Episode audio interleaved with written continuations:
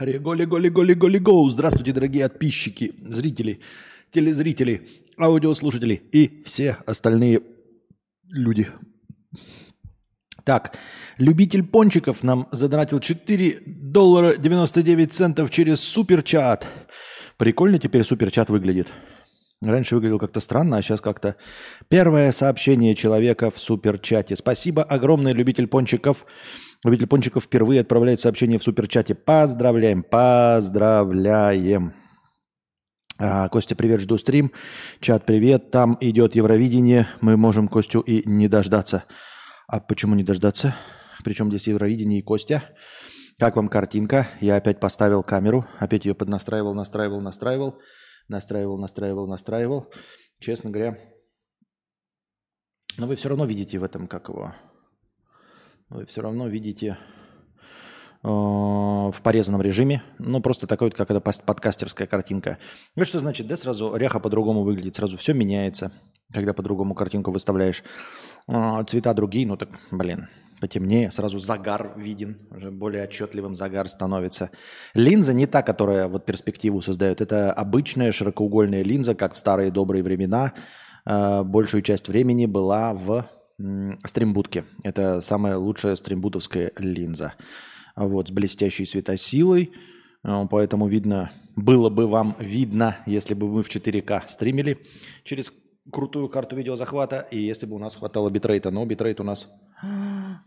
А, ну да, битрейт у нас маловатый, поэтому вы все равно ничего не видите. Ну, по крайней мере, набор цветов что-то плюс-минус. Так, ждите, забежит авось на часок. Легенда о каждодневных стримах должна соблюдаться. Почему легенда? А, где здесь легенда, если это правда чистой воды? Ну, то есть с таким количеством у меня исключений в сравнении со всеми остальными, у меня более ежедневный, чем выпуск новостей. Больше, более ежедневный, чем э, будничная ежедневная программа там Стилавина и его друзей. Так, да все.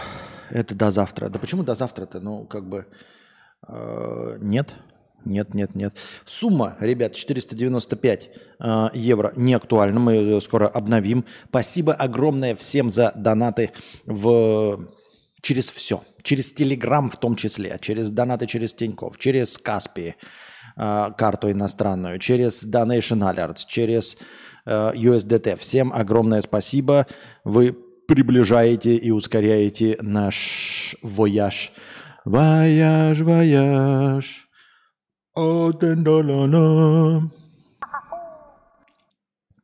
Во, стримбудка. Я вижу как-то экспозиция знакомая. Да-да-да-да-да-да-да-да-да-да-да-да-да-да. Линк 500 рублей с покрытием комиссии. Привет, Константин. Уже поиграл в новую Зельду? Как тебе? Нет, конечно, не поиграл. Она стоит 70 долларов. 69,99. Причем интересно, когда заходишь э, в магазин, э, в, в этот, как его, э, в eShop, там написано, что если вы покупаете цифровую версию, то у вас 30% скидка. Я, честно говоря, не понял, как это работает, потому что никакой 30% скидки нет. Либо она изначально стоила 100 долларов, я не понимаю. 5500 рублей примерно стоит по full прайсу Зельда.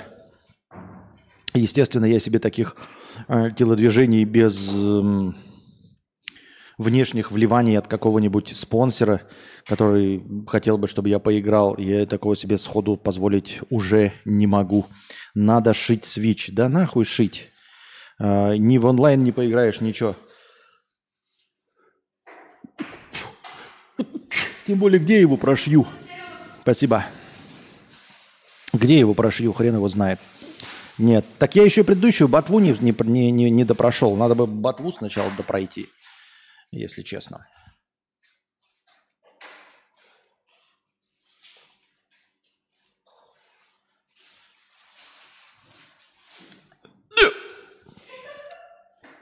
Дрю 500 рублей. Спасибо большое, Дрю, за 500 рублей.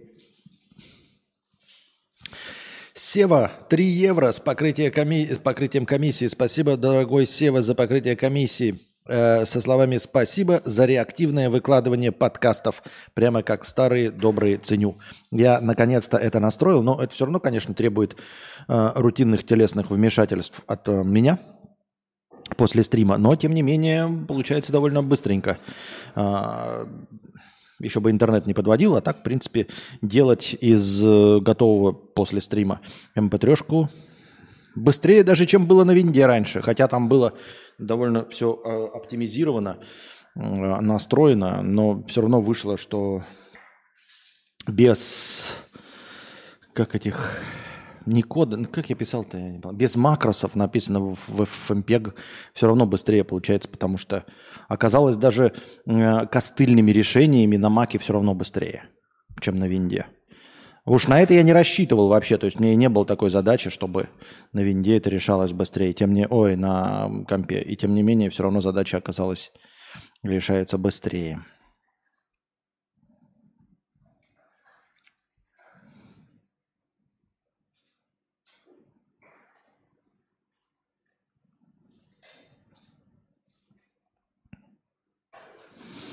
Ну вот, оказывается, не один Константин страдает. У Плющева 288 тысяч подписчиков был пятичасовой стрим с Максимом Кацем. 1,75 миллионов подписчиков. Спасибо. Это э, иностранные агенты, наверное, все, да, тут? А, так вот, у Плющева 288 тысяч. Пятичасовой стрим с Максимом Кацем. 1,75 миллионов подписчиков в гости. В итоге на Плющева подписалось всего 52 человека – а вы мне говорите совместки. А это политота. Ребята, вы представьте еще, что это политота.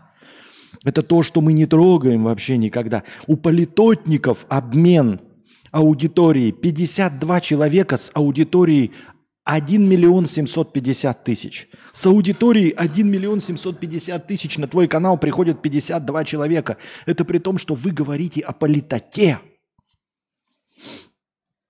Вот. И вдобавок отписались донаторы на 750 долларов годовых. Это охренеть. Я что-то не очень понимаю, как это, видимо, а, в, спонсоры в Ютубе отписались. Хотя как он это сразу увидел, я не знаю. Как это отписались донаторы на 700? Из-за того, что он пригласил Максима Каца? Я что-то, честно говоря, иностранного агента, я, честно говоря, ребят, не очень в курсе, кто из них кто. Плющев, Кац. Вот Кац, Максим Кац мне что-то говорит, ну, знакомое, что это какой-то политотник и, скорее всего, иностранный агент. А вот Плющев мне мало о чем говорит, если честно. Но я понимаю, что это политотники. И вот, понимаете, мы все говорим, ой, вот если бы ты взялся за политоту, то что? 52? Ну да, у меня-то вообще нулевой прирост. Но 52 это меня, извините, будьте здрасте. А, спасибо, Константину, у меня скоро ЕГЭ, а мне так похуй, ничего не меняет. Шанс, что я все сдам 10% примерно. Так и готовься, ёпта, готовься. На самом деле ЕГЭ не так сложно. Если ты прямо сейчас начнешь надрывать жопу, то ты вполне себе приготовишься. Я не понимаю, в чем проблема, дорогой друг. Давай готовься, у тебя полно времени. Ну, в смысле, это не значит, что ты должен еще прокрастинировать и в последний день учить. Нет. А, начав сейчас готовиться к ЕГЭ, вот прямо сейчас, сегодня, ты сможешь подготовиться на отлично к каждому предмету. От из меня веном опять вырывается. А, я более чем уверен в этом. А, причем здесь дело не в хорошей памяти и не в семи пядях во лбу, а просто к тому, что ЕГЭ, оно довольно такое, ну, то есть по сути, ты можешь заучить. Вот если бы были известны заранее варианты, как, э, например, с билетами по э, этим, ну, на водительские права. Там всего-то 20 билетов и 30 вариантов, 600 э, вопросов. Э, и вообще правила учить не обязательно, ты можешь просто заучить. И, в принципе, так все и готовятся. Ты просто заучиваешь и все. То есть ты идешь по тестам, сначала отвечаешь на вопросы, как тебе кажется – какие-то неправильные, читаешь комментарии к неправильным, то есть все вопросы подряд, все 30 вариантов, а, все 20 вопросов в каждом варианте, 600 вопросов, проходишь все. Он тебе показывает твои ошибки, ты прочитываешь, почему у тебя были ошибки, пытаешься запомнить. Проходишь второй круг, третий, четвертый, пятый. В среднем, говорят, 5 кругов, 6 а, на 5 получается 3000 вопросов. Хватит для того, чтобы полностью выучить все билеты, ну то есть все ответы. Просто запомнить все ответы. И все. Поэтому я думаю, что и с ЕГЭ то же самое. То есть в худшем случае просто заучить.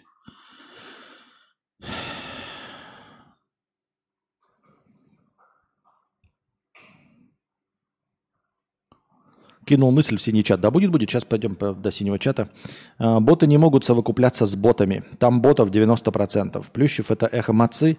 Кац это боец Навального, бывший молодежный причесон. А, да это просто волосы мокрые, из душа вышел. А,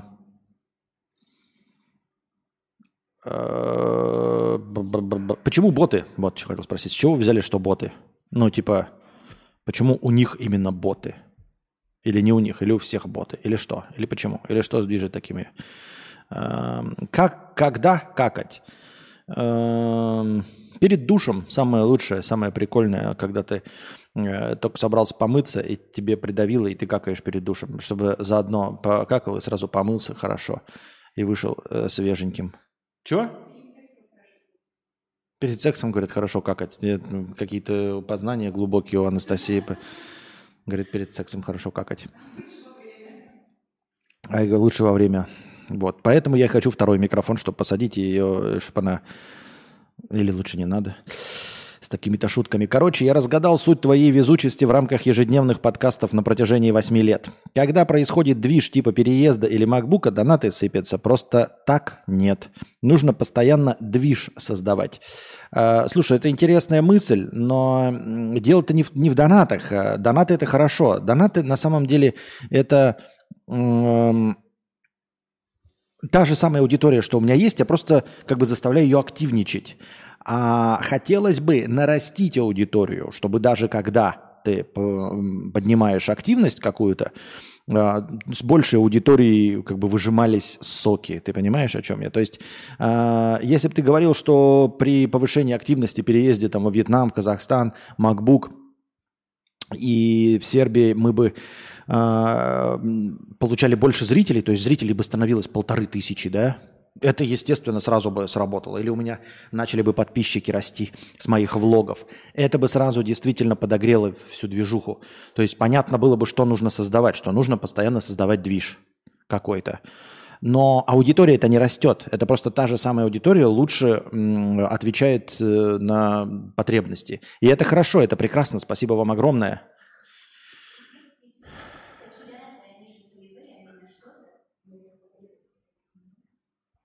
Да, ну вот Анастасия говорит, что это целевые донаты, а не по прихоти. То есть, э, если создаешь такого рода движ, типа, ну вот приедем мы в Сербию, да, там наберем э, донатов с вами и приедем в Сербию. Ну мы потратим все это на поездку в Сербию, а потом, чтобы снова э, собрать э, донатов, нужно создавать новый движ, то есть ехать еще куда-то. И мы опять эти деньги туда потратим. То есть, э, а на остальное это, на жизнь-то, на все остальное, это где и куда. Надо аудиторию наращивать. А аудитория от всех этих телодвижений не наращивается от слова совсем. А, донат, хэштег. Вот существо, человек для тебя говно. А можешь немного рассказать о гипотетическом разумном существе, которого бы ты не посчитал говном? Каким качеством он, качествами он, долж, он бы обладал? Ну, слушай, гипотетическое разумное существо. Опять, э, на самом деле, то есть, если считать под разумом то, что имеет человек, то все остальные существа неразумные. Да? Но я практически считаю, что все животные лучше, чем человек. Вот, потому что нет разума, нет сожалений, нет вины, нет страха перед смертью, нет э, бессмысленных убийств друг друга, нет бессмысленной конкуренции, не обусловленной исключительно инстинктами. У человеков тоже инстинкты, но они из-за своего разума умудряются инстинктом, там типа, ну, одно дело э, угнать, э, выгнать старого льва, чтобы захватить его прайд, а другое дело, когда комплексы одного человека заставляют умирать сотнями тысяч молодых парней, как это было в каждую войну, абсолютно в каждую войну. То есть какой-то э, старый, жирный, закомплексованный император, король, э, диктатор, президент, э, э, как это, правитель хунты или что, какой-то старый э, престарелый импотент хочет э, реализовать свои амбиции, а умирают молодые люди. То есть ни одно животное не может свои комплексы в таком масштабе реализовать. А А это из-за того, что вот у нас ну, вот общество, вот это все, там иерархия, пятое, десятое. Так вот, если мы говорим, что э, разум это то, что есть у человека, то о другом гипотетическом разумном существе речи быть не может. Оно будет такое же, как человек. То есть оно будет руководствоваться той же самой хуйней. Абсолютно. И будет точности так же поступать. То есть э, разум, слово разум, если им обладает только человек, то вообще-то для меня это на самом деле негативное слово. Оно у всех имеет э, э, почему-то позитивную коннотацию. Все говорят, о-лё-лё-лё, как же хорошо.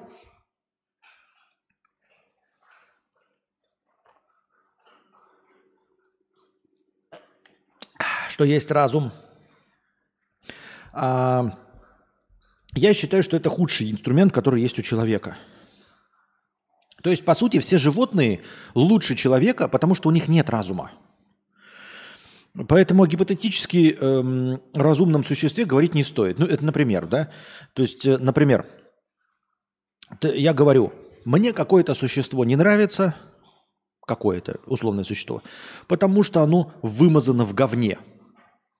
И ты меня спрашиваешь, слушай, а есть ли э, какое-то существо другое, которое тебе нравится, но тоже вымазанное в говне.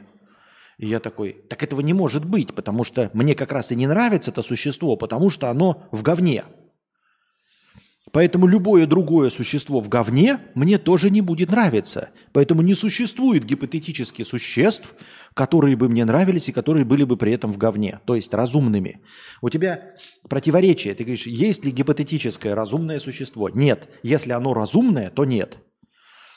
Если существо руководствуется не разумом, а чем-то другим, то оно вполне нормальное. То есть э, в этом плане я понимаю даже чужих. Вот хищники, хищники, скорее всего, говно. А, хищники это люди. Ну, я имею в виду хищники, предаторы. А, ну, если так посмотреть э, на их поведение, то они же гуманоиды чистой воды. И они говно, потому что они обладают тем же разумом, что и человек. А чужие – это существа другого порядка. Это я условно говорю, что они, например, страшные, там, кровожадные, да? Но у них нет морали, понимаете? Они убивают, они же не знают ничего. А человек-то все знает. Человек-то режет горло младенцам, там, понимаете, а, пыряют в нож беременным женщинам, зная, что такое беременная женщина, что такое младенец. А, сколько он значит, что такое горе, как с этим жить, что такое чувство вины. Человек-то все это знает и это делает. Понимаете? А у камня вины нет никакой. Камень может упасть и убить. Он может даже на красную кнопку упасть камень э, и вызвать ядерный взрыв, например. Но вины у него нет, и к нему не может быть никаких ни претензий, ничего, ну, потому что он не принимал осознанного этого решения. Поэтому осознанность и разум – это худшее, что может быть, и нет гипотетических существ с осознанностью и разумом, которые бы мне нравились. Я так думаю, мне так нравится.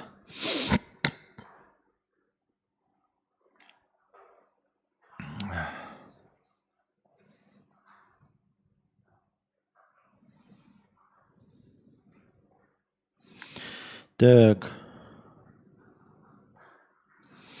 Ми... Мишкан, 500 рублей. Спасибо большое, Мишкан. Жена засыпает под твое бурчание, а мне потом все это слушать. И так уже лет пять. А, сейчас спит, но за проездные передам за нее. Расскажи про Boosty. Вижу, Обломов вышел, но что-то без активности со стороны подписчиков. У Стаса Ай как просто какое-то огромное число, но я так понимаю, не все платные. Ну слушай, надо смотреть, там же видно –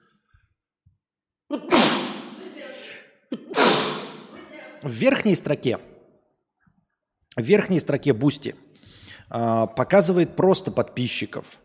А в следующей строке, я не знаю, а как, как пишется у Стаса Ай как просто? Я не знаю, как написать, чтобы посмотреть его страницу. Напишите мне, как ник у него в Boosty, чтобы я посмотрел.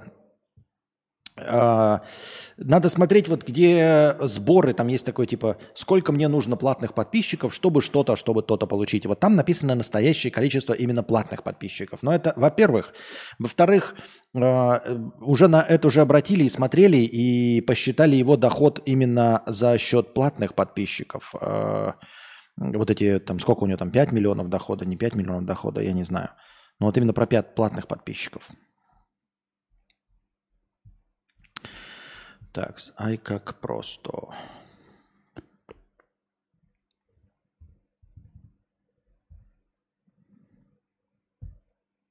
Так. Ай как просто. 59 800 подписчиков в принципе, а платных... А, он скрыто целя. Непонятно. Ну тогда да, не видать. Тогда непонятно, сколько из них на самом деле платных. Разбор фильма 22 июня, 13 мая. Какие-то Волков фан только для подписчиков. Нужен уровень токсичный. Слушай, я не знаю, честно. Не знаю, не знаю. Ну, в общем, это не важно. Какая нам печаль до, до чужих доходов.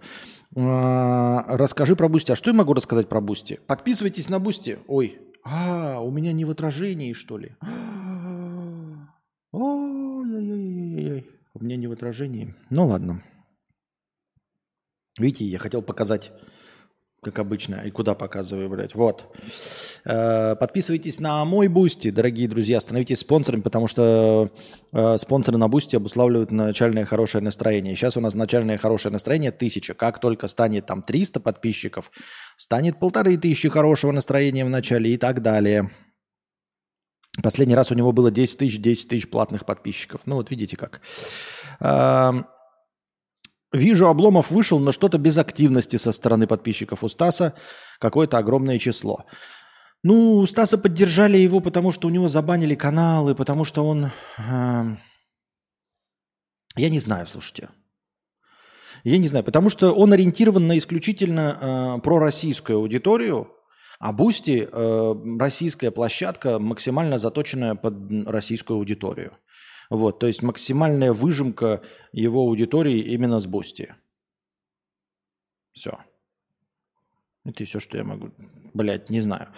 А, Друже не выкладывает туда так часто эксклюзивный контент, как это делает Стас. То есть Стас имеет Boosty как основную площадку, на которую выкладывает весь контент в качестве эксклюзивного. У Олега там выходит эксклюзивный контент, но он, наверное, не настолько часто выходит, чтобы ты все захотели подписаться. И все. Я не знаю.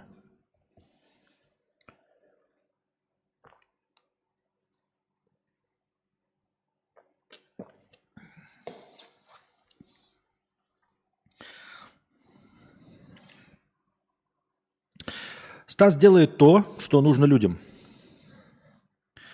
А, основной российский зритель а, имеет ту же точку зрения, что и Стас как просто. Все. Немного на самом деле блогеров, а, поддерживающих точку зрения всех россиян. Вот Стас как просто он олицетворяет, ну, типа, точку зрения всех россиян. Под всеми я имею в виду 86%. Э, ну, за исключением э, подонков, мерзавцев, предателей, э, уехавших. А вся Россия декларирует и поддерживает президента, политику государственную. И Стас как просто тоже это поддерживает. Официально таких блогеров, ну, большого порядка, которые так делают, наверное, мало.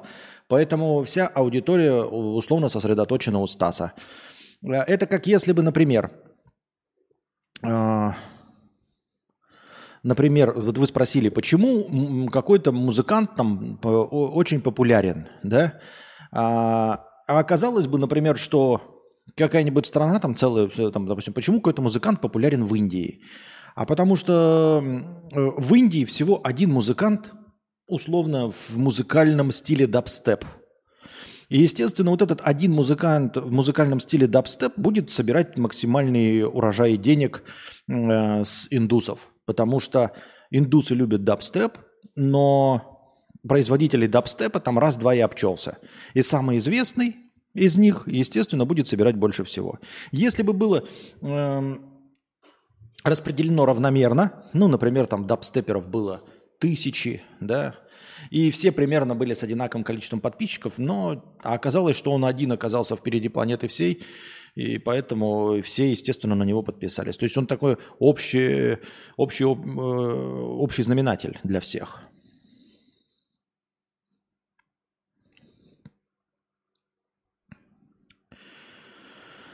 Так, чего стоят только четырехчасовые разборы Стаса с мятежником Джеком? Кто такой мятежник Джек? Про какого Стаса идет речь? А и как просто... Так Стас же за коммунизм топит. Ну, так и 86% россиян топят за коммунизм. Так и происходит, поэтому и он популярен.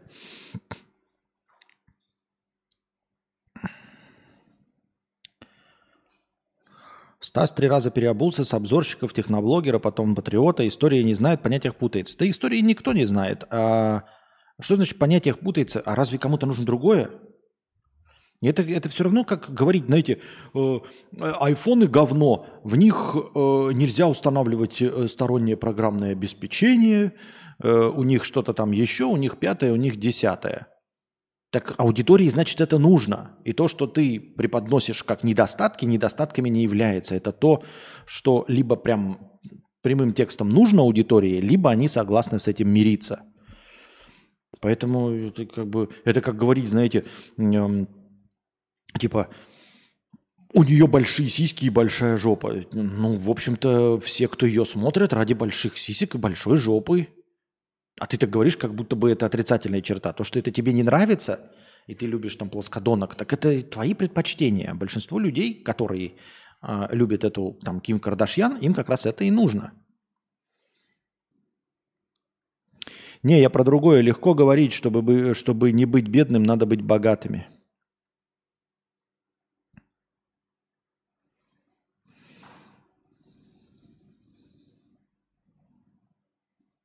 Так в этом рофил. Забавные были дебаты статуи Шевцова, где Айтипедия наполовину на, на голову его переиграл. Да не существует никаких на голову переиграл. Что такое на голову переиграл? Ну и кто из нас богаче?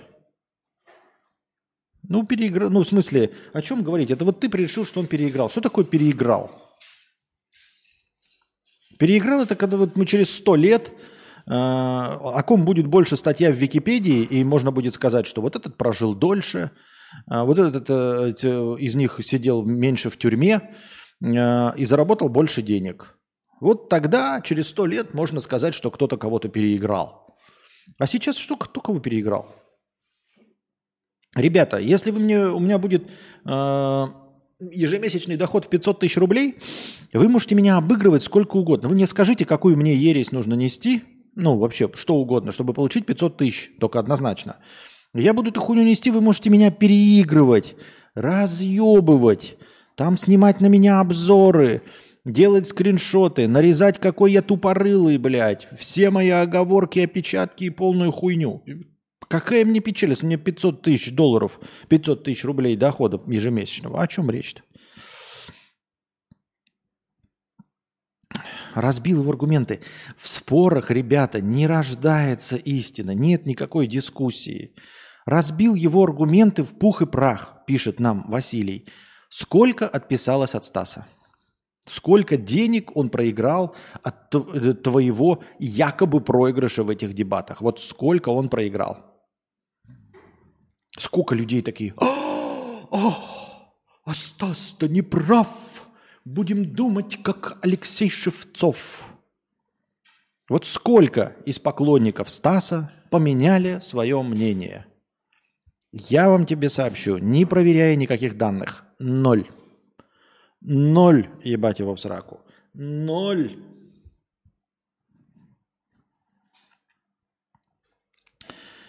Так что все к деньгам? Нет, не к деньгам сводится, даже не к деньгам. Мы говорим вот конкретно о поддержке аудитории. Давайте без денег. Еще раз, Энди Симонов, про поддержку аудитории.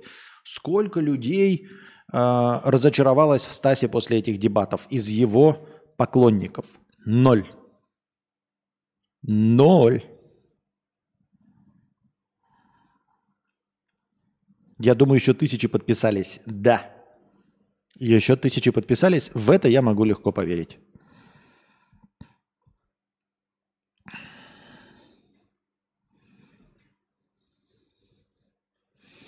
Пам-пам-парам, пам-пам-пам.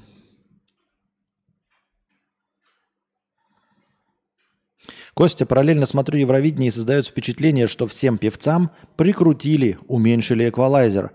Вот э, украинскую песню я слышал до этого на радио, и там она была сочнее. А это, скорее всего, нет, не прикрутили и убрали, а на радио а, запущено через компрессор. На радио запущено через компрессор была. Почему? Насколько я и помню, по-моему, я даже сейчас не выдумываю, а искренне говорю вам. Вот есть у нас ну, типа длина волны, да, ну, э, высота волны там вот отсюда, да, вот так вот идет. И песня может быть между самым тихим и самым громким. А, у нее есть динамический диапазон от самого тихого звука до самого громкого звука. И чем больше битрейт, тем мы больше вот это вот захватываем. Так вот, радио передает, если еще смотреть это аналоговое радио, оно передает вот только не отсюда до сюда, а вот этот только промежуток. И чтобы звуки не пропадали, который не входит в этот динамический диапазон. Для этого включается компрессор, то есть э, тихие звуки, которые изначально были тише, они доводятся вот до этого промежутка, чтобы все попало. То есть, понимаете, вот есть звук вот такой, да, у нас вот, например, тихий, вот такой, да, вот. И есть максимально громкий звук. И моего битрейта хватает, чтобы вы слышали и этот звук. Но битрейта радио э, не хватает – Вот так будет на радио, понимаете? И вот этот динамический диапазон, он сужается. И для того, чтобы вся мелодия попадала в динамический диапазон, включается компрессор на все мелодии. То есть громкие остаются громкими, как, бы, как были, да? А те, что потише, они прибавляются до уровня громких. И поэтому тебе кажется, что она сочнее. Вот, э, на самом деле тем же самым, нет, я компрессорами не пользуюсь, но я в целом стараюсь довольно равномерно говорить, потому что я вам потом перезаливаю в качестве 96 э, килобит в секунду, потому что у меня в голосе нет музыки, вы не услышите недостатков. Для моего голоса а, необходимо и достаточно, и максимум это 96. Поэтому э, свои подкасты я заливаю в 96 килобит в секунду. Но радио идет вообще в 64 килобита в секунду, насколько я помню. 64. И нужно уложить всю музыку в эти 64 килобита. Ты микрофон и ОБС так настроил, что ты, показывая, как не работает, мы не слышим. Ха-ха, не знаю, нет. Я же вижу по бегункам, если я вот так говорю, вот так, нет, я когда молчал, я специально подкрывал рот. Вот я сейчас говорю, вы слышите меня очень тихо, потому что я далеко, микрофон динамический, но тем не менее вы слышите, я вижу, что бегунки у меня работают, то есть меня не съел лимитер. Не лимитер, а этот э, шумодав. Так.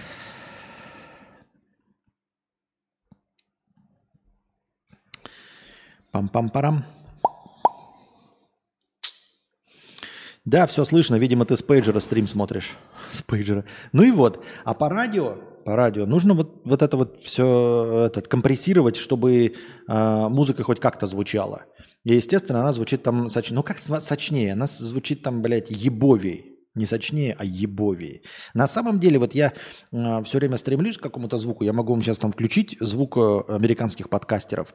У меня звук э, не вполне себе радийный на самом деле. И не как эталонно-подкастерский. Он где-то тише, где-то хуже, где-то лучше, но он при этом натуральнее. То есть я могу все при помощи свистопеределок довести до подкастерского звука, и я слушаю, он мне нравится, но вкусом я понимаю, что это говно. Там есть один канал, я смотрю, под, подкастыч, что ли, там чувак сравнивает микрофоны, и вот и звук, я его слушаю, он нажористый, классный, четкий, но у меня четкое ну, впечатление, что он его перекомпрессирует, то есть он прям звучит нажористо, но он не должен так звучать. Это как, блядь, как фотографии э, природы в Инстаграме, в запрещенной грамме, когда вы смотрите, они пережженный зеленый, пережженный синий. И большинство людей говноеды, и им это нравится. Но такого зеленого и такого синего не существует. Я не хочу, чтобы мой голос был такой же, как э, фотографии в запрещенной грамме именно природы. Того, что ты в реальности не увидишь и не услышишь. Я хочу, чтобы это было сочно, красиво, но натуралист... не натурально, а натуралистично. Но, тем не менее, сам сравнивая себя, я понимаю, что я выхожу за рамки этого. Но это как ты делаешь такую фотографию. Мне нравится фотография. Клевая фотография, классная, постишь такой. Но все, кто собирает миллионы лайков в запрещенной грамме, у них пережженные фотографии, переконтращенные. Ну вот и что? Делать как все, но делать говно, потому что люди говноеды? Или все-таки делать, как тебе нравится?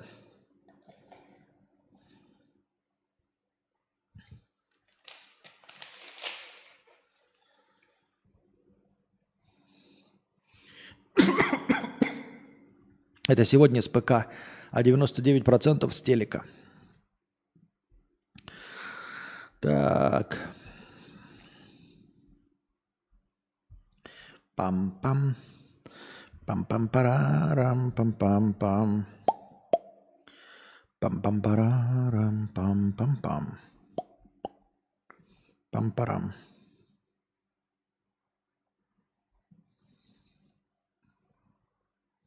Эм...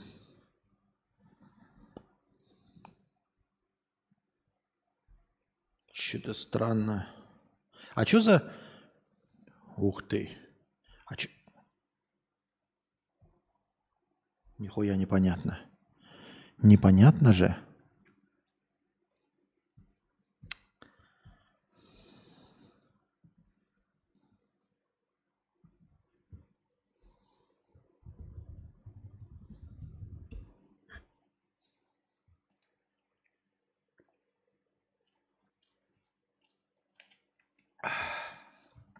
Я просто зашел ВКонтакте, а у меня тут сообщение ВКонтакте. Я же в него не захожу, не в курсе дела. И мне пишут сообщение ВКонтакте. Но я что-то не понимаю, кто мне пишет. А что такое серые галочки подтвержденный аккаунт? Это что такое?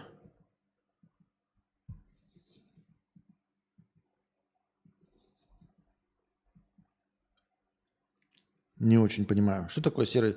И, а как мне пишут люди мне незнакомые? Не понимаю. Как это, как это, как это? Как это вообще работает? Что я не, не в курсе дела. Или у нас есть общие друзья? Как понять-то? Как понять, почему, как мне пишет человек? Я не понимаю. Мне непонятно.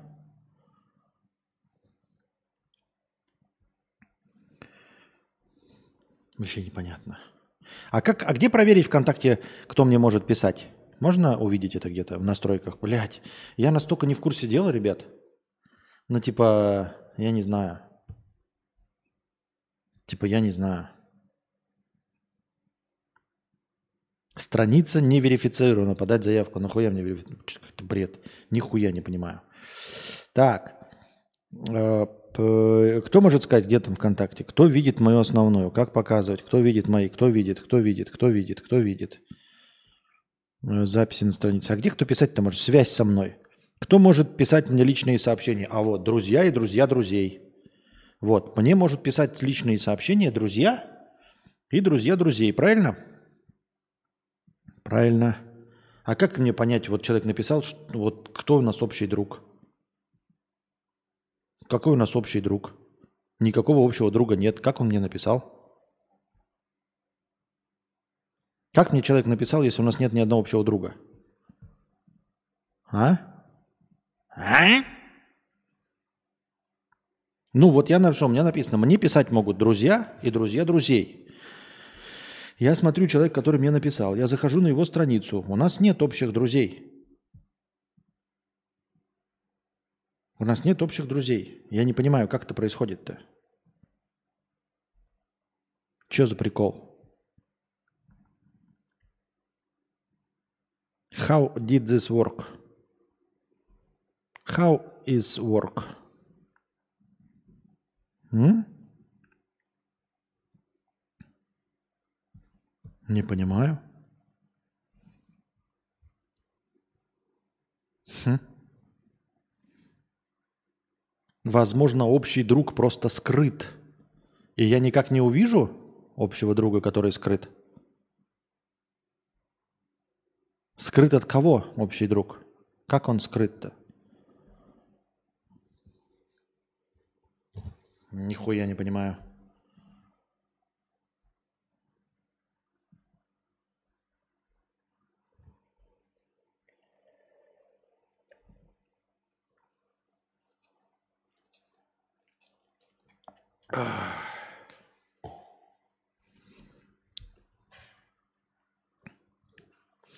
Можно добавиться в друзья и прикрепить одно сообщение.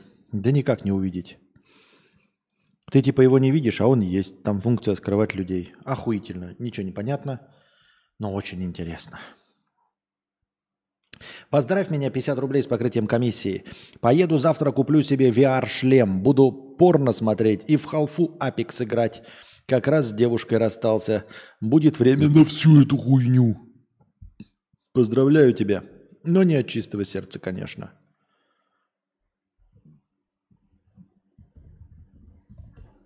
Так. Пам-пам-парарам, пам-пам-пам. Пам-пам-парарам, пам-парам. Пам-парам. Что написал-то? Да привет просто написал, да и все. Привет, а я не знаю, кто это.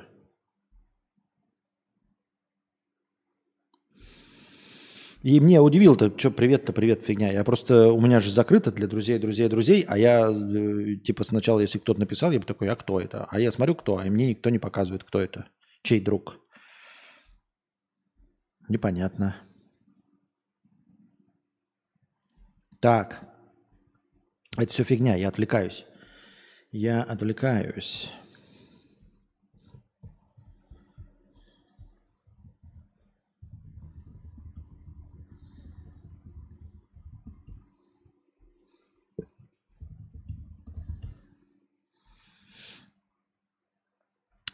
Так, так, так, так, так, так, так, так, так, так, так. Напоминаю, что у нас все еще работает э, заказ фильмов за 150 до- долларов. Вы смотрим, который вы хотите на Киккоме. А, либо за 100 долларов смотрим фильм, который я хочу на Киккоме. У тебя видна статистика по аккаунту. Кто тут пишет? Типа сколько подписан, донатил, не донатил. Нет такой э, статистики по аккаунту, нет такой статистики нигде в Ютубе. Тем более в чате это не увидать никак. Не, не, ты гонишь, что ли? Не, вообще не представляю, как это может быть и где реализовано. Так. Эм... Что у нас там с простынями текста? Мне опять вам кидали какие-то повесточки. Пам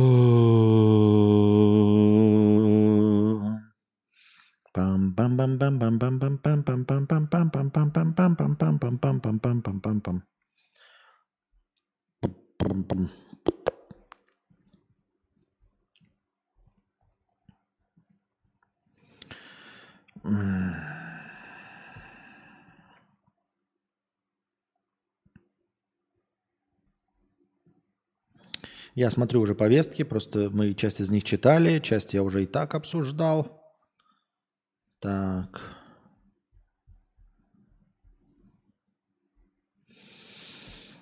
А, это мы читали про испанскую спортсменку, которая 500 дней лета, 500 дней провела в очке, в, под землей. Так. В Италии установят мемориал в честь средневековых проституток за помощь в становлении города. Его расположат возле портового управления города Генуя.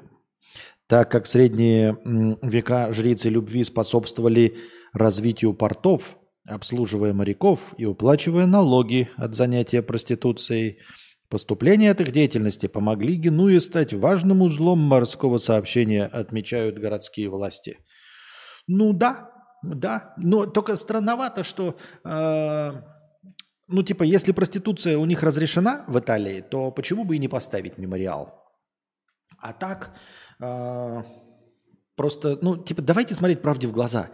Половина городов портовых, давайте тогда ставить памятники пиратам – а пираты – это бандиты, это насильники, убийцы и грабители. Как я уже говорил, я поражен, что культура человеческая настолько уебищная и убога, что через 200-300 лет, а, возможно, ваши дети будут играть в самых кровожадных убийц, чикатил, киллеров и всех остальных, которые наводили ужас а, на мир. В диктаторов и все остальное будут наряжаться на Хэллоуины.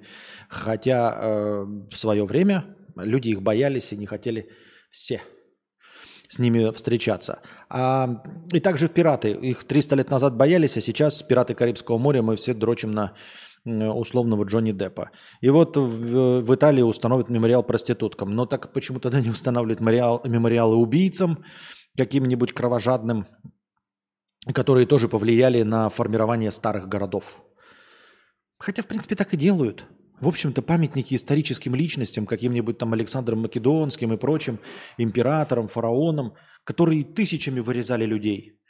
И на этом фоне, да что такого в, в итальянских проститутках? Они-то просто пиздой торговали, платили налоги. И в этом плане такой думаешь, ну, если исторически смотреть, что? Э, порежь половинки. Конечно. Эм, в этом плане э, исторически они гораздо лучше. То есть даже если они сейчас запрещены, и мы не пропагандируем, э, тем не менее, чисто по-человечески, гуманистически, проститутки просто торгуют пиздой. Они не убивают, не грабят, э, не воюют. Э, почему бы проститутками? Что? Дрю, 2500 рублей, подрыгаемся еще немного. Подрыгаемся. Спасибо огромное, Дрю, за 2500 рублей. Спасибо, спасибо, спасибо, спасибо, спасибо, спасибо, спасибо большое. Дрыгаемся дальше. А...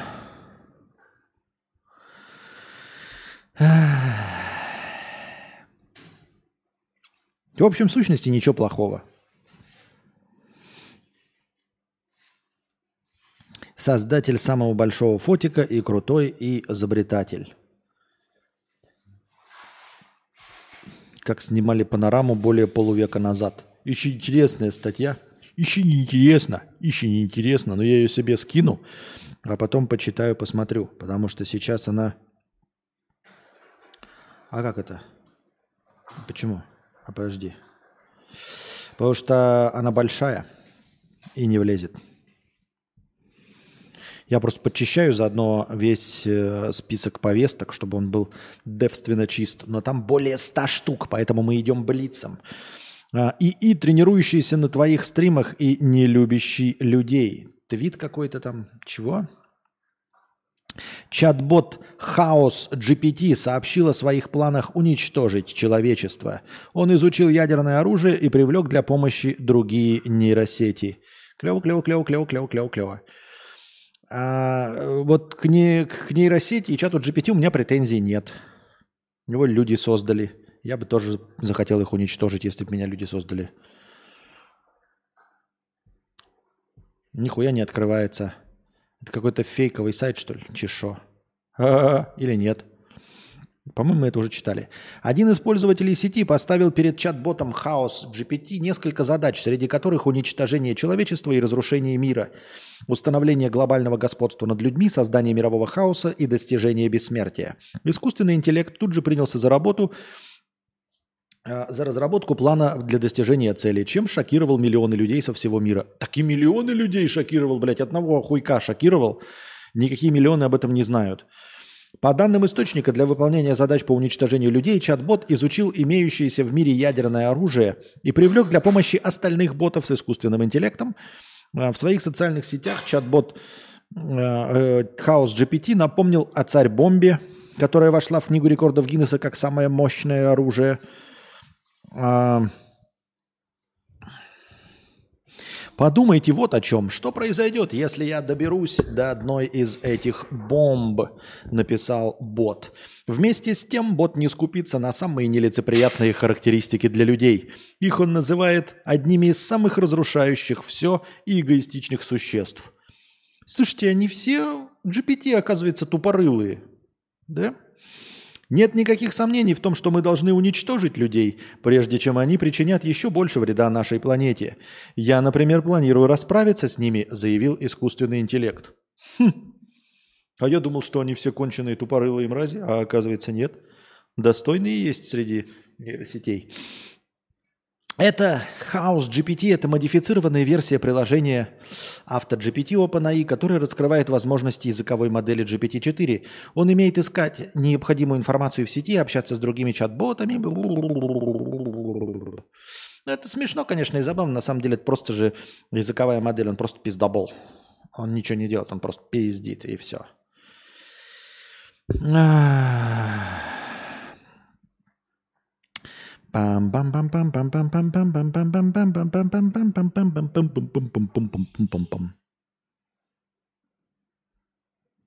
Чё? Is there anybody?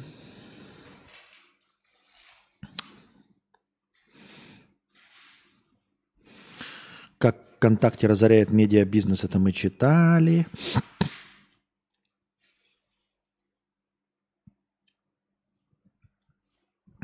Клево, клево, клево, клево, клево.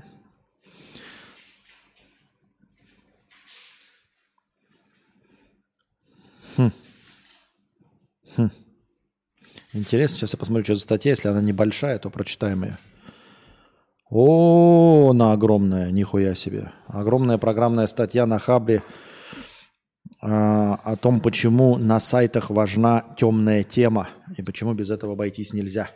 Я думал, там простая раскладочка типа «Ой, мне нравится, чтобы в темноте было темненько», а там какие-то чертежи глазов, глазьев, глазниц. Так.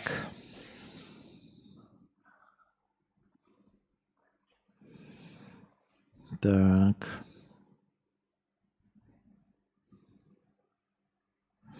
Каждый третий россиянин недоволен своим рабочим коллективом, выяснили в работа.ру. Больше всего их раздражает в коллегах перекладывание ответственности, непрофессионализм и высокомерие.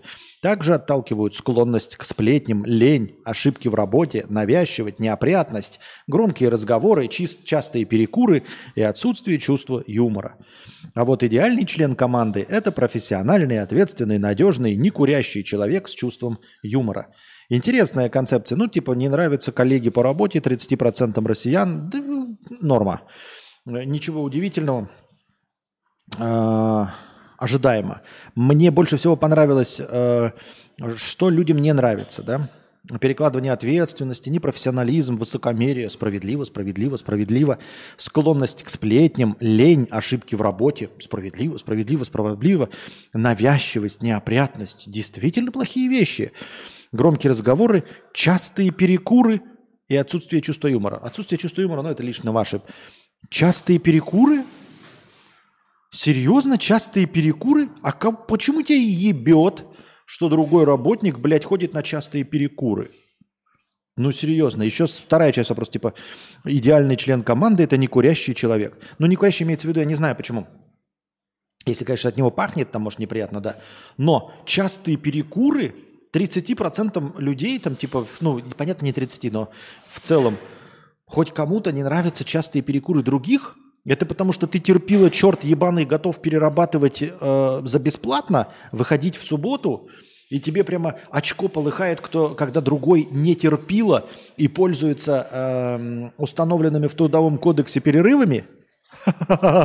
Ну так и терпи дальше, хуйлуша. А мы будем ходить на перекуры. Даже если мы не курим, мы будем ходить на перекуры. А ты, хуй лучше работай дальше. Потому что ты же любишь Виталия Степановича, директора твоего главного. Конечно, выйди обязательно в субботу поработать. Конечно, бесплатно. Бери трубочку, когда Виталий Степанович в 11 вечера звонит. И вообще и после работы, и до работы бери трубочку. Ты же рабская сущность, ебать. Ты же на поводке, ебать, лошара ебаный, блядь. Нихуя себе. Частые перекуры. За щеку, блядь, себе засунь нахуй свое недовольство моими частыми перекурами.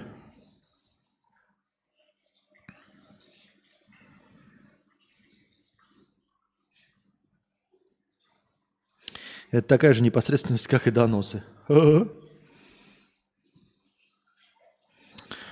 Так, там опять какой-то ссылка на твит. Ссылка на твит это, конечно,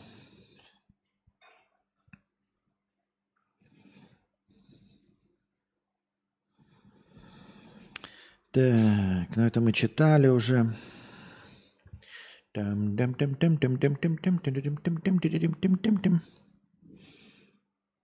О, спецпроект ТАСС об устройстве вулканов и их роли в жизни планеты. Прикольно. Большая, наверное, статья. Роль вулканов. Так интересно, вы думаете, что это прочитать. А на самом деле, нахуя мне это нужно? Вот прям реально. Хотя, в принципе, мне и другая информация не нужна. Гнев земли. Ебать, какая красивая тут сайта. Ух! Анимации, ебись май был. Нихуя себе, ребята. Я сейчас кину вам ссылочку на досуге. Вы себе скоперните ее с сайта, э, с чата. Потому что там реально какая-то божественно написанная статья с кучей картинок, анимаций и всего остального. Просто про вулканы. Ребята, если вдруг вам тоже будет это, извините, интересно.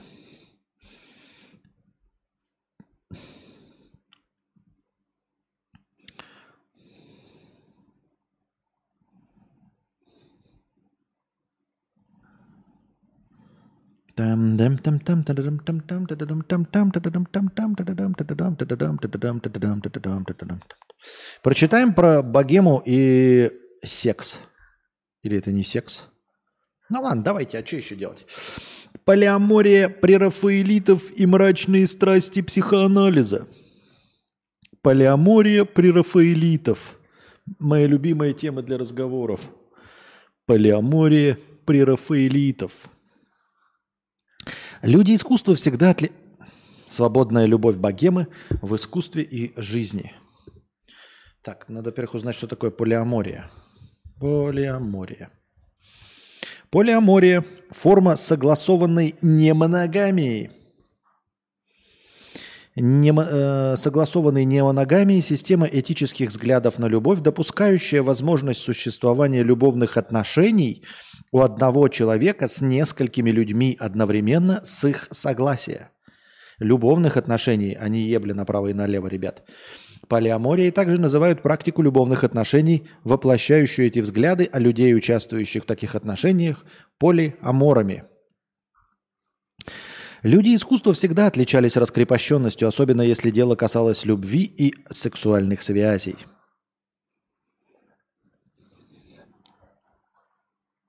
Страсти и драмы, кипевшие в богемных кругах, хорошо стимулировали творческое воображение, способствуя появлению на свет прекрасных шедевров. О том, как сексуальная свобода проявлялась у женщин и мужчин в богемной среде, рассказывает искусствовед Елизавета Климова. Нельзя не отметить, что идея сексуальных свобод была выгодна в первую очередь мужчинам, тяготевшимися буржуазной моралью. Как указывает Линда Нохлин, большинство художников и литераторов происходили из среднего класса – Такие мужчины могли в молодости предаваться разгулу в богемной среде, а затем вернуться в благопристойное общество и заняться чем-то подходящим для буржуа, а то и в самом э, деле добиться успеха на творческом поприще. Также богемные мужчины могли выбирать и менять любовниц, не задумываясь об их классовой принадлежности. Общество зачастую снисходительно воспринимало мужское непостоянство и склонность к различным экспериментам. Другое дело женщины, Э, чьей главной ценностью издревле считалась репутация, начиная с 1830-х годов, отказавшиеся от покровительства патриархальной семьи и перешедшие в богему, они сами конструировали для себя роли в альтернативном мире искусства. Одни исполняли обязанности, традиционно предписываемые обществом, другие определяли себя через провокативные формы сексуальных отношений. Клод Моне и его жены – кто бы мог подумать, что отец импрессионизма и автор знаменитых на весь мир кувшинок Клод Моне был полиамором. Вообще личная жизнь художника напоминает Санта-Барбару в ее лучшие годы. В 26 лет он встретил скромную юную девушку Камилу Донсье. Она забеременела, однако Мане под давлением семьи хотел убежать от ответственности. Его друг Фредерик Базиль, человек добросовестный и более обеспеченный, чем Мане, предложил финансовую поддержку, лишь бы Клод поступил согласно долгу. В итоге Мане на Камиле женился и стал отцом прекрасного малыша по имени Жан. Не сказать, чтобы этот брак был образцом счастливой жизни. Мане, страдая от отсутствия денег и преследования кредиторов, нередко бросал жену и ребенка на произвол судьбы, пока сам занимался искусством в более комфортных условиях. Однако Камила являлась постоянной музой художника, и самые известные женские образы Мане написаны с нее. В 1876 году Мане познакомился с Алисой Ошеде – женой предпринимателя и коллекционера Эрнеста Ошеде. Вот как описывает ее историк и писатель Мишель Дедекер или Дедекер. Еще молодая женщина, ей было 32 года, Алиса, как свидетельствуют фотографии тех лет, уже утратила стройность фигуры, что неудивительно после рождения пятерых детей. Твердый взгляд, выдающий властность натуры и привычка слегка кривить при разговоре рот, приподнимая правый уголок верхней губы – отчего лицо приобретало оттенок ироничной суровости. Одним словом, Алиса являла собой полную противоположность худощавой и неприметной Камилле. Прямо скажем, по описанию не похожа на красавицу. Пост... Пока Эрнест проводил время в разъездах, решая финансовые вопросы, Мане и Алиса настолько увлеклись друг другом, что спустя 9 месяцев на свет появился малыш Жан-Пьер, правда официально зарегистрированный под фамилией Ошеде. К тому моменту Эрнест окончательно разорился и оставил жену с кучей долгов, а сам сбежал в Париж. Мане не смог проигнорировать беду любимой женщины, поэтому привел ее вместе с детьми и прислугой в свой дом, где тяжело больная Камила жаждала второго ребенка. Нихуевый, блядь, Клод мне. Многочисленное семейство Монео Шеде поселилось в деревне Витей в большом доме, напоминавшем муравейник – Алиса руководила хозяйством, Камила, погружаясь в пучину болезни, молча наблюдала за развивающимися отношениями соперницы и мужа, хотя последний старался воспользоваться любой возможностью, чтобы улизнуть из дома на пленэр или в поездку. Однажды Камила не выдержала и ужасно напилась, однако это вряд ли принесло ей облегчение, зато существенно ухудшило ее и без того слабое здоровье. Нихуя себе один раз напилась и здоровье ухудшилось. Периодически на горизонте объявлялся Эрнесто Шеде, умоляя жену вернуться к нему. Алиса не соглашалась, но как истинная католичка и развода не допускала. Даже когда Камила умерла от рака матки, кстати, именно Алиса дежурила ночами возле ее кровати и привела священника, чтобы он пустил несчастные все грехи, мадам Ошеда не вышла замуж за Мане, а оставалась законной женой Эрнеста. При этом занималась воспитанием как собственных, так и детей Мане и Камилы, заботилась о художнике и управляла огромным домом Живерни, куда семейство переехало в начале 80-х. И только после смерти Эрнеста в 1891 году Алиса Ошеде сочеталась с браком с любимым Клодом. На тот момент ей было 48, и уже более 10 лет они были вместе с художником, которого даже дети Эрнеста называли «папа Моне». у них фотография есть. Э, семья Монео Ошеде. Клод, Алиса, Жан-Пьер, Жак Ошеде, Бланш Ошеде, Жан... Жан... А, у нее же было до него пять детей. Ебать их в сраку. Ну, короче, тут звери... Э, хотел сказать звериница. Серпента... Блядь. Э, групповая фотография э, людей. Так, а что, готово? Ну, варится? А, это уже после закипания полчаса вариться должно? Хорошо, все. Люблю, люблю тебя. Так. Полиамория английских прерафаэлитов. По-моему, неплохо. Нормально он так увлекся. Да-да-да-да-да. А... Это про Мане или про Моне? Это про э, Клода. А, несмотря на строгость викторианских порядков, полиамория среди английских прерафаэлитов была делом обычным. Вот, кстати, э, стоечка, да, микрофонная. маленькая. Повыше бы надо. Потому что когда я сажусь в полный рост, выпрямляюсь, мне не хватает. Ну ладно. Да, автор прекрасной Офелии Джон Эверетт Милле закрутил роман с Эффи Грей, супругой искусствоведа Джона Рескина, э, который за годы брака так ни разу к ней не притронулся, ибо его отвращало тело взрослой женщины. Моралист Уильям Холман Хант был помолвлен с грезеткой Энни Миллер, позировавшей ему для знаменитого полотна «Проснувшаяся стыдливость». Энни, по всей видимости, была лишена стыдливости, поскольку параллельно с Хантом предавалась страсти с его коллегой Данте Габриэлем Россетти. Кстати, сам затем Хант женился на другой своей модели Фанни Во, а после ее смерти от родильной горячки сочетался браком с родной сестрой жены Эдит. Неплохо. С родной сестрой. Идеолог движения и поэт и живописец Данте Габриэль Рассетти был, пожалуй, самым любвеобильным среди всех членов братства. Его главной музе и впоследствии жене Элизабет Сиддал приходилось на многое закрывать глаза. Рассетти увлекался женщинами стремительно и пылко, и каждую, даже самую скромную простолюдинку силой своей кисти умел превратить в сияющую богиню. Одна из таких простушек, найденная Рассетти в театре, стала изысканнейшей леди Англии и на долгие годы завладела сердцем художника. Звали ее Джейн Бёрден. Она была родом из бедной семьи и, скорее всего, должна была пойти по стопам матери, стать прислугой. Однако встреча с Рассетти все изменила. Он пригласил Джейн позировать ему и коллегам. Один из них, Уильям Моррис, так сильно влюбился, что сделал девушке предложение. Чтобы соответствовать статусу супруга, Джейн усердно обучалась языкам, искусству, манерам и так в этом преуспела, что со временем отличить ее от прирожденной леди было уже невозможно. И хоть брак с Моррисом был крепким и детным, Джейн продолжала довольно близко общаться с Розетти. Муж, будучи не только художником, поэтом и исследователем, но также социалистом, не считал жену своей собственностью и, уезжая в долгие экспедиции, спокойно оставлял ее наедине с Росетти. По приезде его ждали весьма красноречивые изображения супруги в образе античных богинь или героинь божественной комедии, находившихся во власти нелюбимых мужей. Так Розетти однозначно давал понять, что он думает о браке своей музы.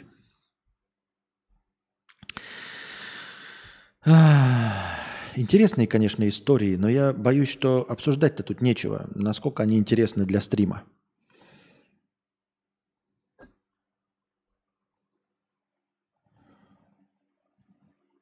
А статья про вулканы интересная оказалась. Не сомневаюсь. Я только не знаю вот это вот полиамория. Там еще много дофига, но мне кажется, что нудновато. Для самостоятельного чтения забавно, но без пересказа, а просто чтение в стриме как-то...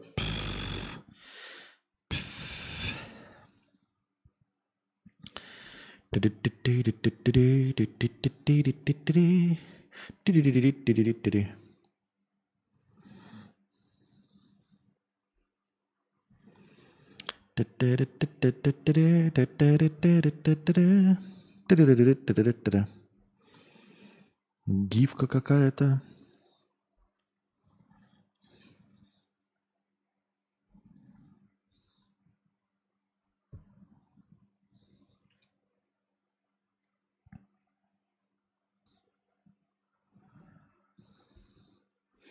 Я пытаюсь найти, просто удаляю тут кучу просто мимасов, накиданных зачем-то.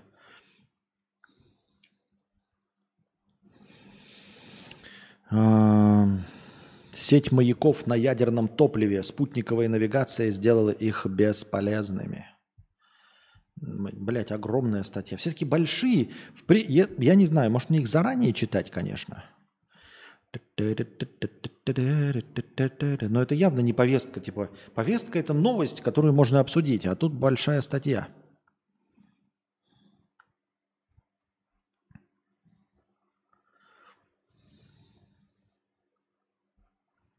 О, Си Цзиньпинь в 10 цифрах.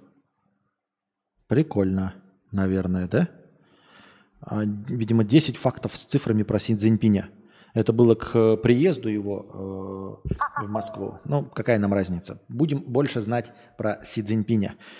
А, Дрю 400 рублей на переезд. Спасибо огромное за 400 рублей, Дрю, на переезд и в хорошее настроение. Так, 70 лет исполняется Си Цзиньпиню в этом году. Ему 70 лет.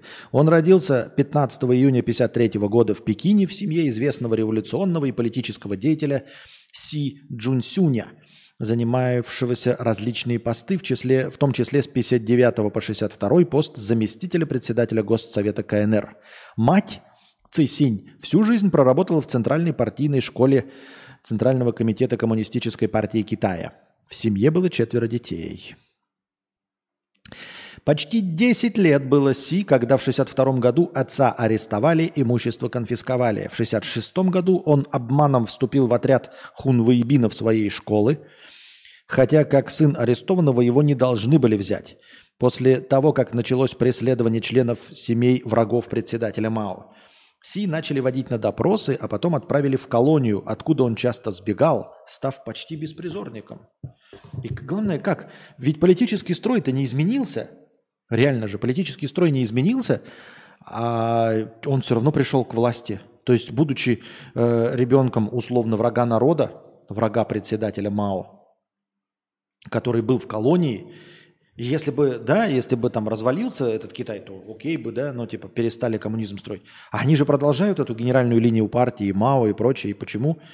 И как такому человеку дали вообще прийти к власти? Как это работает? Мне интересно знать.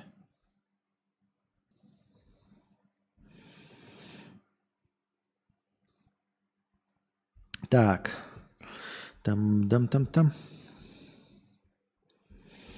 15 лет было Си, когда он уехал к бабушке в уездный городок Фупин провинции Шэньси. Что это за факт такой интересный? В 1973 году, когда Си было 20 лет, сосланным пекинцам предложили заочно пройти вступительные экзамены в престижный столичный уни- университет Цинхуа – Си поступил на химический факультет. В 90-е он учился э, в аспирантуре того же университета на факультете гуманитарных наук по специальности марксистская теория и идейно-политическое воспитание. Интересно, да? Э, э, вот экономическое чудо китайское, ну это же, мягко говоря, не про коммунизм. Коммунизм это там ну, какие-то социальные конструкты, которые они делают. А мне кажется, я, конечно, тупорылый и ничего в этом не понимаю, но у меня ощущение, что экономически они фиг, нифига не идут ни по пути коммунизма.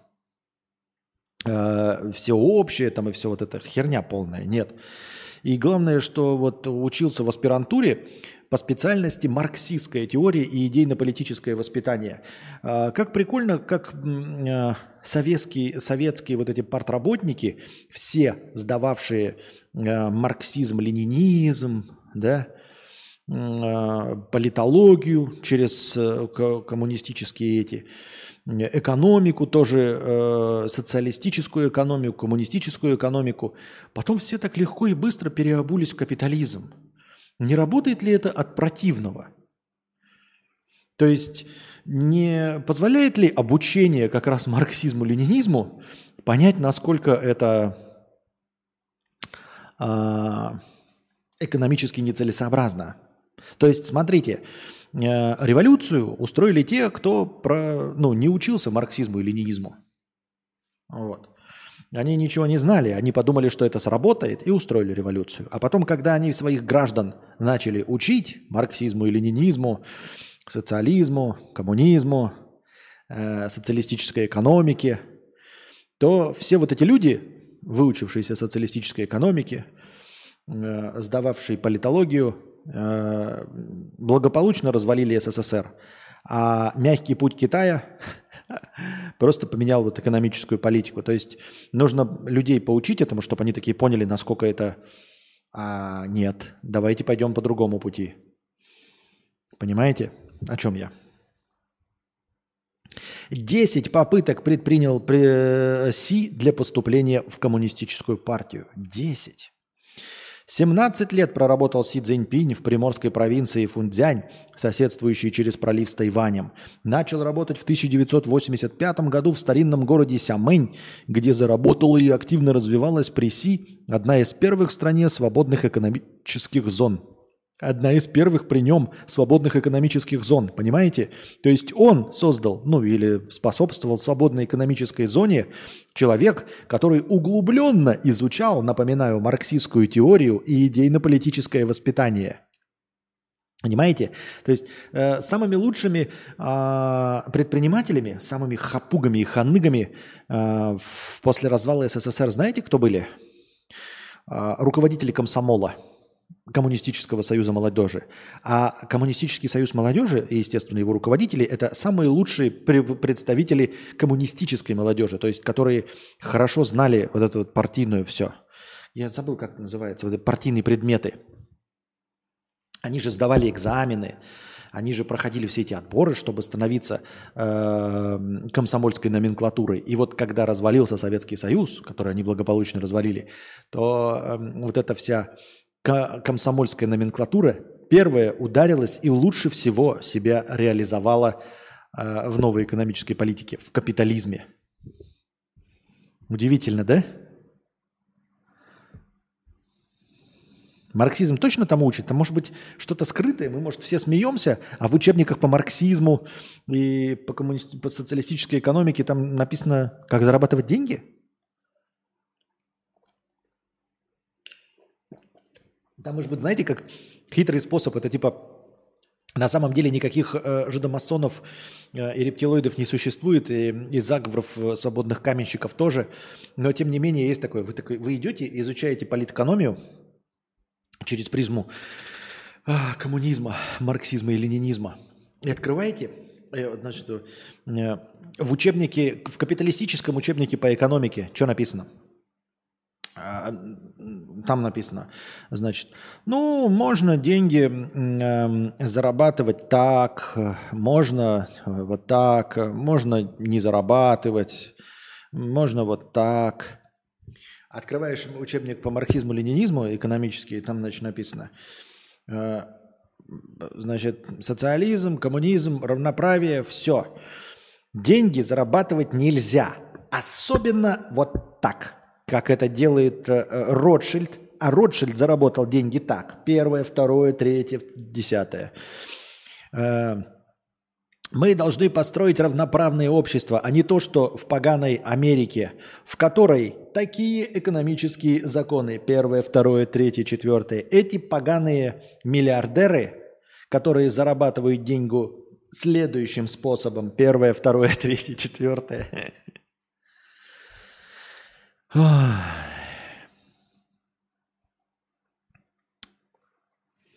Работал он и в одном из беднейших округов провинции Нинде и в провинциальной столице Фуджоу. Восемь месяцев проработал Си в Шанхае с марта по октябрь 2007 года, после чего ушел в отставку, чтобы начать последний этап движения к посту председателя КНР. В марте 2008 года он стал заместителем председателя КНР, а в марте 2013 председателем. Сейчас в окружении Си немало тех, с кем он работал в Фудзяне и Шанхае. Три срока. 10 марта Си Цзиньпинь был в третий раз переизбран председателем КНР для того, чтобы сломать заведенный Дэн Сяопином порядок ротации руководства – пришлось менять конституцию, что было сделано в 2018 году. Си Цзиньпинь женат вторым браком. Первой женой была К.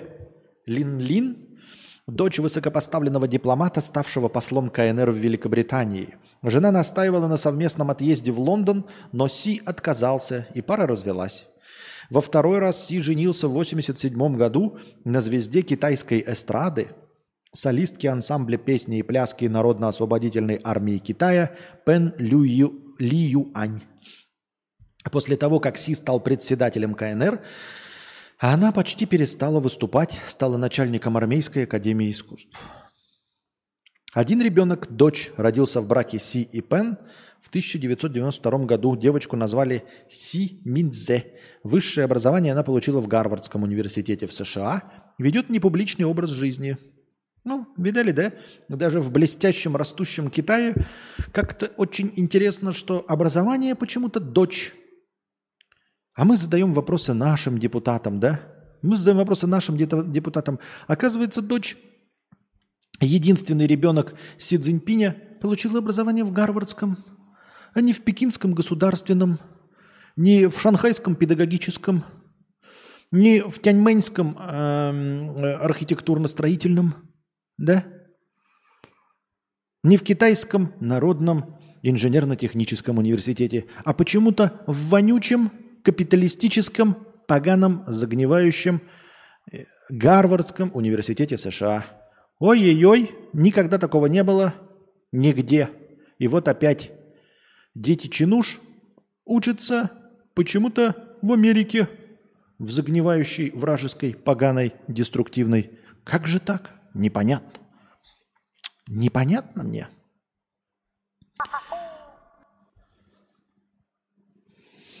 Игорек, прокуратура. Игорек, прокуратура. На обычные стримы спасибо, что ты есть. Очень давно смотрю. Где-то лет 5 плюс-минус. Спасибо огромное за 100 рублей. Просто коммунистические активисты были инициативны, а коммунизм или капитализм – это лишь инструмент. Согласен, согласен, что, скорее всего, в этом вся соль и смысл. Что да, какая разница? Ну, то есть, типа, как капитаны команд становятся потом предпринимателями, да, там, спортивных в школе. То есть люди амбициозные, э, с, лидер, с лидерскими задатками, потом их проявляют и в других отраслях и направлениях. Согласен, согласен с тобой. Так.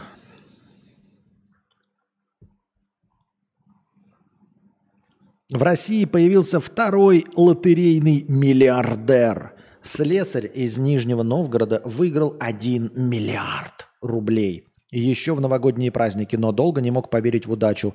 Только спустя два месяца победитель приехал в лотерейный центр и предоставил выигрышный билет.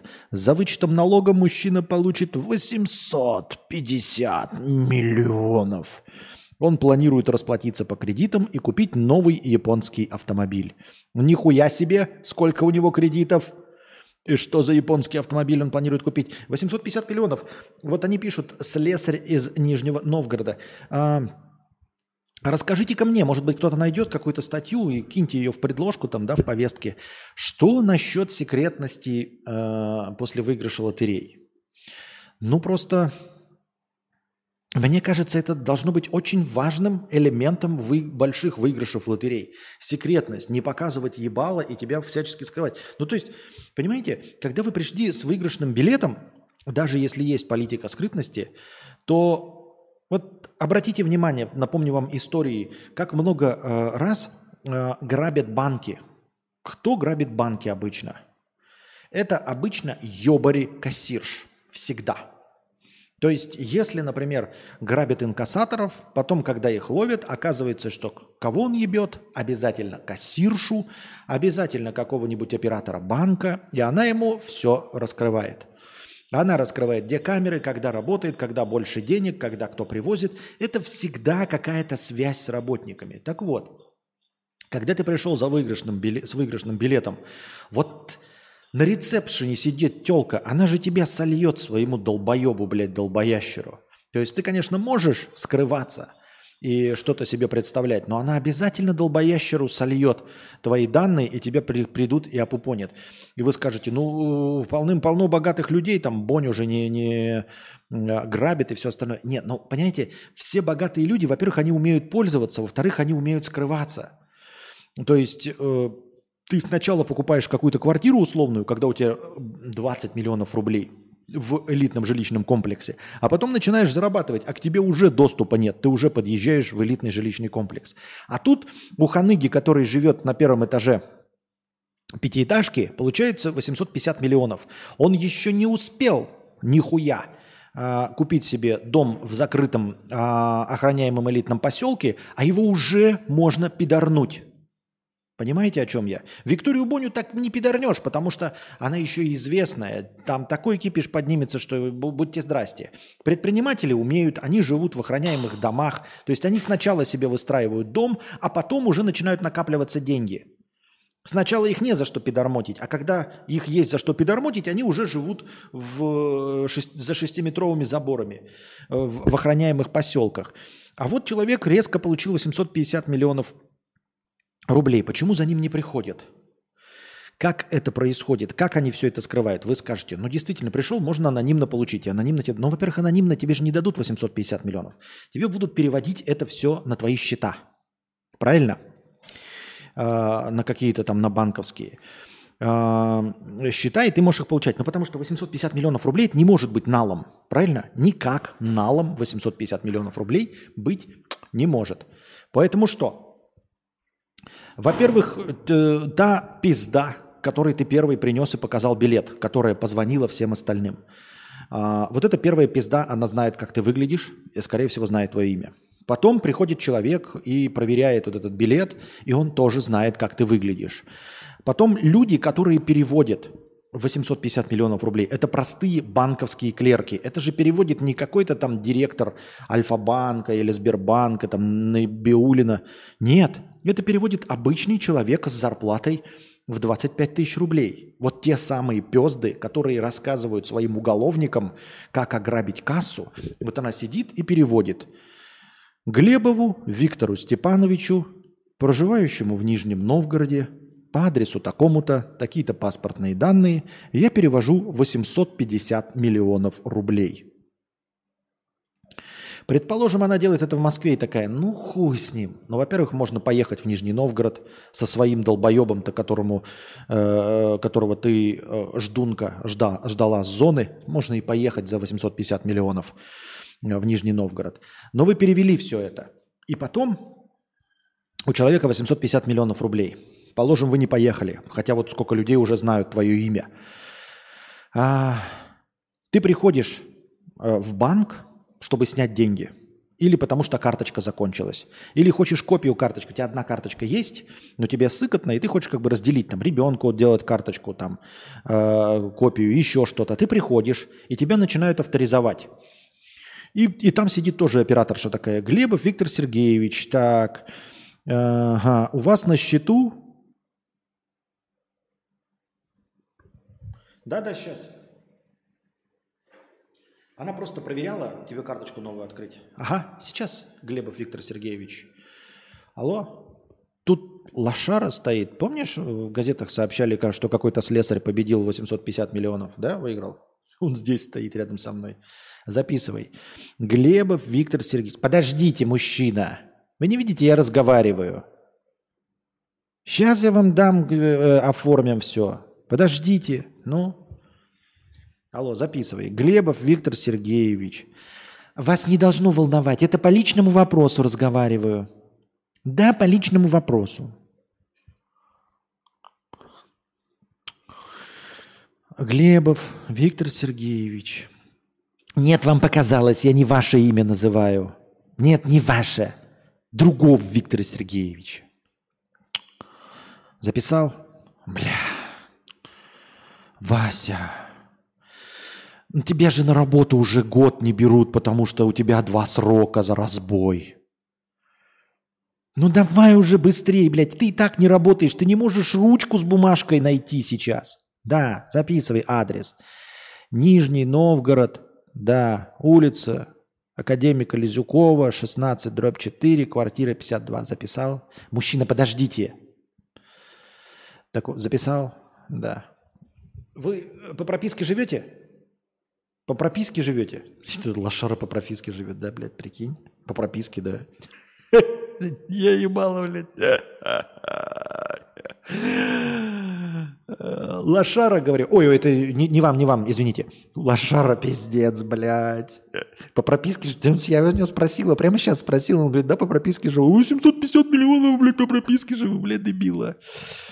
А, ну что, слушай, да сегодня вечером, наверное, да, бери своего этого кореша, а, волыны берите, ножи.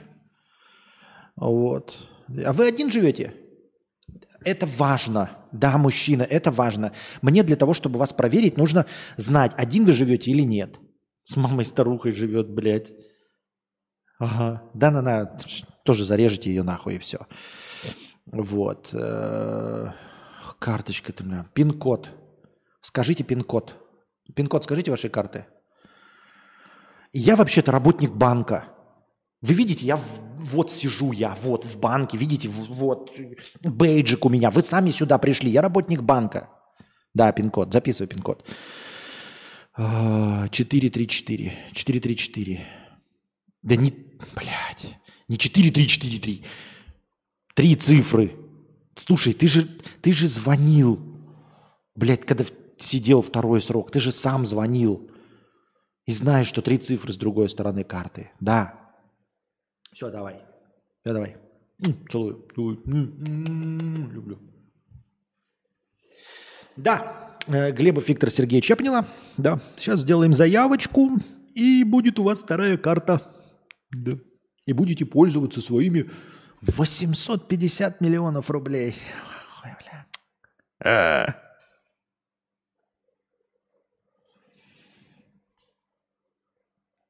Так. Очень грамотно учиться за границей. Хочешь победить врага, надо его изучить. Понятно. Только они изучают врага и остаются жить у врага. В этом сути. То есть они как бы не возвращаются. Потому два месяца и скрывался. Ага. Э, в Канаде при выигрыше говорят имя и инициалы. Например, Константин К. Ха-ха. Представляю слесаря, как в фильме «Джон Уик». Ну, если хорошо, если как Джон Уик. А если нет? А что, бля, если нет?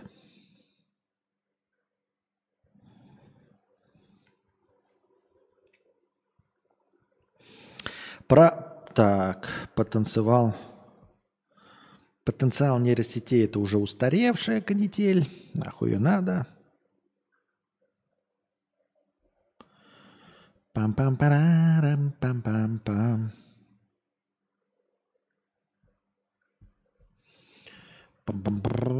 пам-пам-пам. О, надо посмотреть в синий раздел чата. Может, там появились вопросики.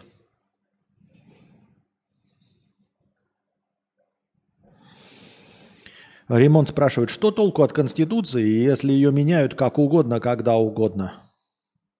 Нету толку. Так ее можно и не менять, от нее толку не особенно много. Если ты говоришь про Китай, так, ну, конечно, мы про Китай имеем в виду. Так не, от нее толку Конституция, она для тебя написана. И для меня. А не для кого надо. Понял? Так что ты тут... Не надо лохматить бабушку.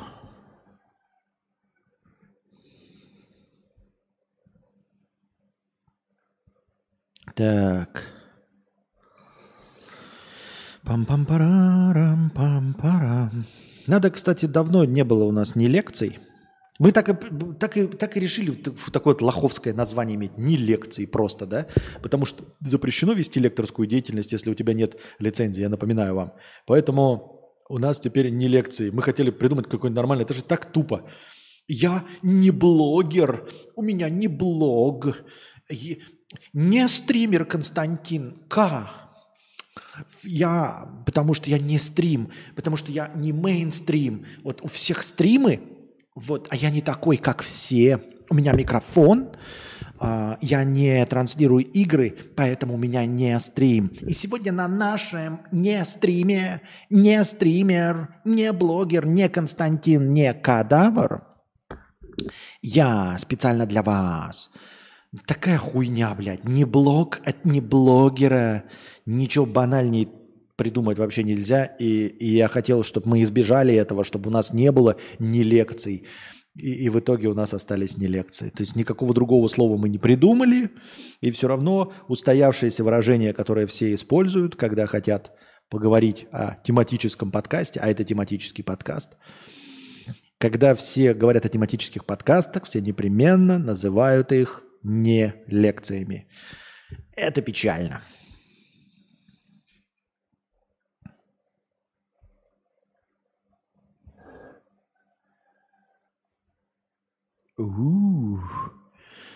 Про, э, этот, как он, теорию заговоров мне даже тут кидают. Охуеть. Так, ну все, дорогие друзья, на этом мы заканчиваем наш сегодняшний... Костя, что с Карпоткой? А, Карпотка, сценарий написан, а, надо ее снять. А, просто сейчас последние два дня, ну, после того, как набрали сумму, два, один день прошел, да? Один или два дня прошло. Были прям дела, дела. Нужно было прям ездить за покупками, которые не ждут отлагательств.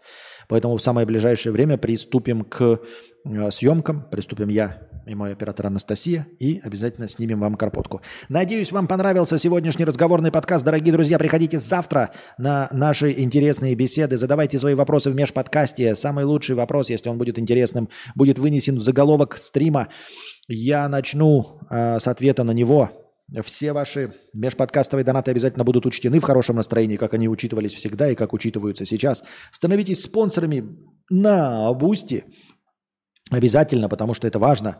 Именно благодаря спонсорам на Boosty у нас есть тысяча хорошего настроения в начале каждой э, э, трансляции. И не забывайте, что у нас до сих пор действует аттракцион невиданной щедрости, донаты через USDT. А, мы принимаем USDT по цене 100 рублей хорошего настроения за один USDT. А пока держитесь там. Вам всего доброго. Так а зачем сбор убрал на новую? А, потому что логично мне прозвучало, что надо сначала выложить результат предыдущий, и потом будет сбор на новый открыт.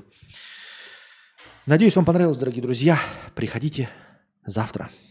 И не забывайте, что кино до сих пор заявки действуют. Пишите в телегу, донатите 100 долларов, и мы смотрим на какой-нибудь сторонней площадке а, кино по моему усмотрению. За 150 долларов смотрим кино по вашему усмотрению. Или по вашему усмотрению, но за 100 USDT. Пока.